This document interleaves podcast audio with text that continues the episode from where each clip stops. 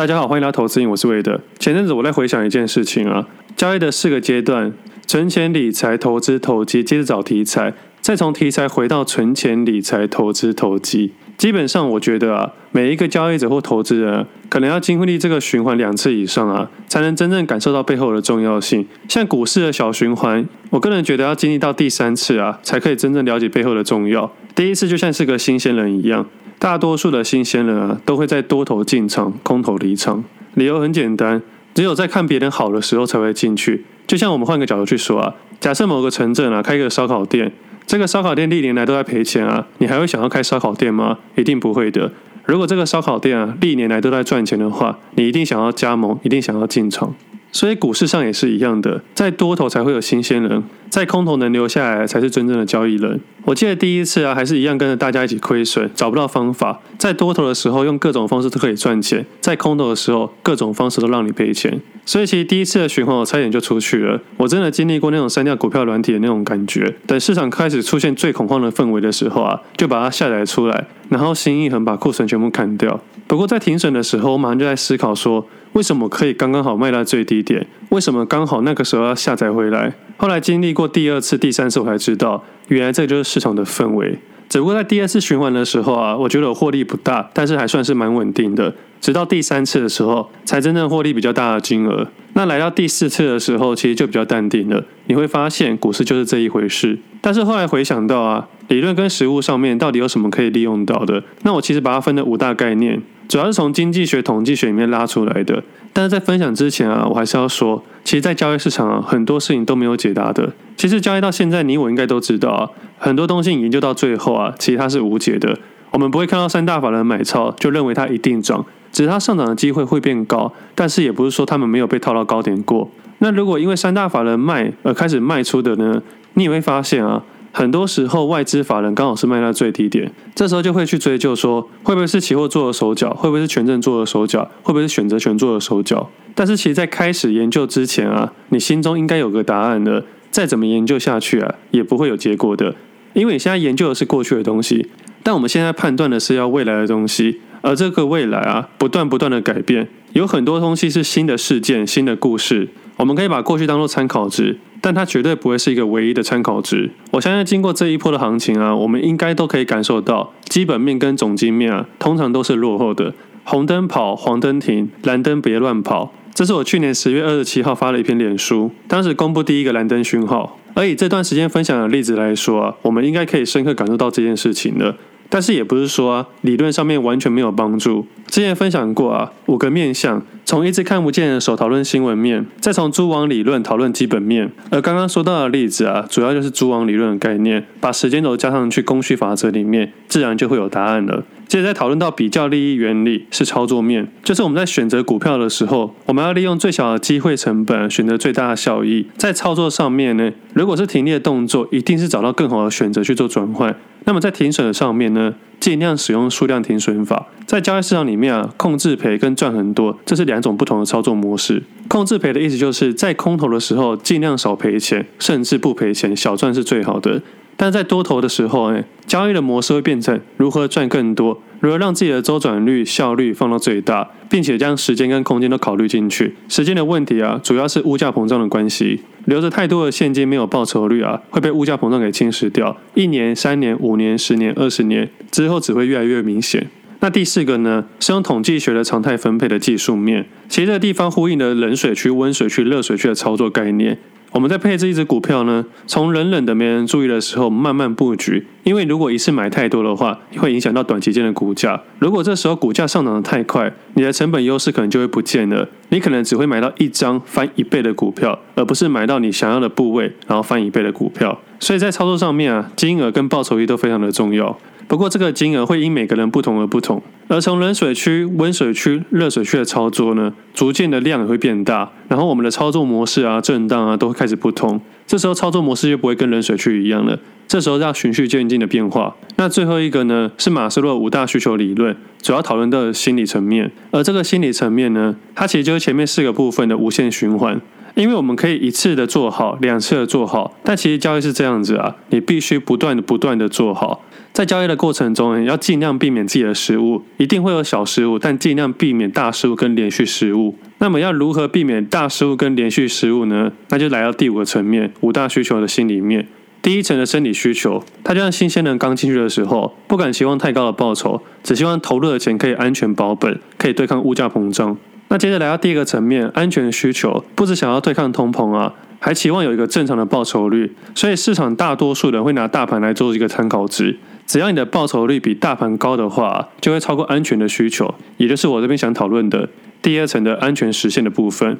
那么接下来第三层社会需求，其实这个部分呢，大多数都是有一点经验的投资人。那你看到太多市场的股神啊、标股啊，难免心态上会有一点不同。然后接着看我们的账上的表现，从原本的几千几万到现在几十万、几百万，其实这心理的压力是非常大的。遇到市场快速上涨或快速下跌的时候啊，在净值的变化。不一定每个人都可以承受得住的。我个人会认为啊，这个部分最难熬了，因为在这个部分的情况下，你很容易去想东想西，而且在这个时候哎，很容易把自己的资金转换成车子啊、房子，或者去换算说每个月赚三万块，一年赚三十六万，十年赚三百六十万的想法，甚至在今年获利三十 percent，就会预估自己每年都可以三十 percent，但是殊不知多头年好赚，空头年就难赚。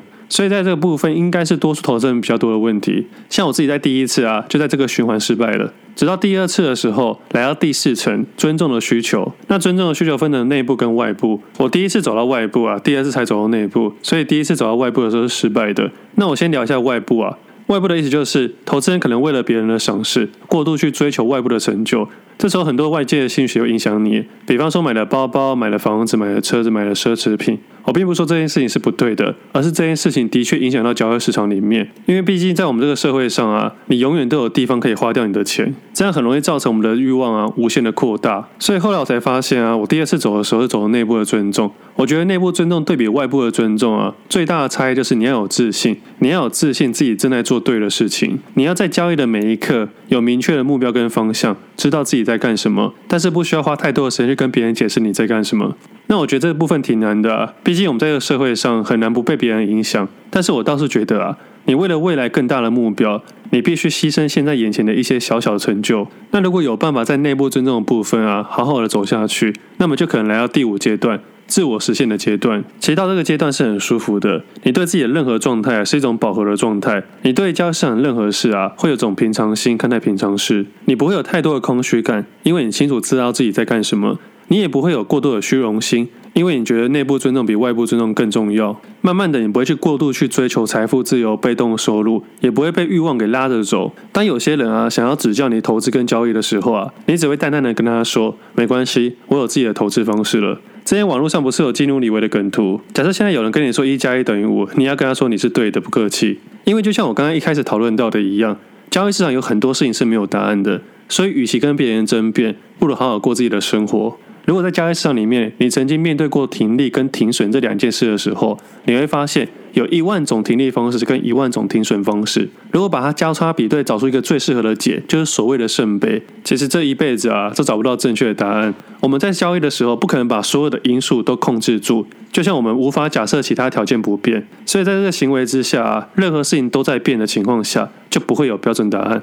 所有的答案都是无解的。那么，既然是无解的时候，就不需要跟别人争辩。交易市场的解答是什么？所以，如果有办法来到第五个阶段，自我实现阶段啊，其实会越来越无聊，然后越来越孤独，因为有可能只有你自己知道这件事情。即使其他人知道，他也会学会第五阶段的方式啊，尽量不跟别人争辩。不过，这五个阶段要走多久不知道，每个人的时间不一样。有些人走了一辈子都不一定找得到答案。其实我真的看过有人真的走了一辈子，都还在每天追消息、追新闻，找寻那个所谓的内线消息。如果你身边有营业员的朋友啊，你去问他一下，他的客户里面啊，一定有非常多这样子的人。我还记得有一次遇到朋友的亲戚，那时候在他们家烤肉，结果他的亲戚知道我是做营业员的，就跑过来找我分享他的投资方式。大概聊一两个小时之后，他自己不经意的讲出他获利的金额，结果只有仅仅的几千块而已。而且这个几千块哦，是花了几年的时间研究出来的。我真的没有开玩笑，当下真的非常非常的意外，并不是那种瞧不起人的意外啊，只是我会发现每个人对股票市场的认知是完全不同的。也因为这件事情，我才发现多数人对生活上的金额跟市场上的金额认知是不同的。就像有些人每天省一杯咖啡的钱，但是股票当中输了几万块却无动于衷，这是真的发生在你我身边的事情。而我也发现啊，通常老一辈的人啊，对于媒体是非常信任的，他们对于新闻播出来的东西啊，都毫无辨识能力。就像刚才第一个地方讨论到的，一只看不见的手，其实都讲新闻面，就是媒体。其实大多数的媒体背后都有公司，在某些公司背后有利益关系的时候啊，有些新闻就没这么客观了。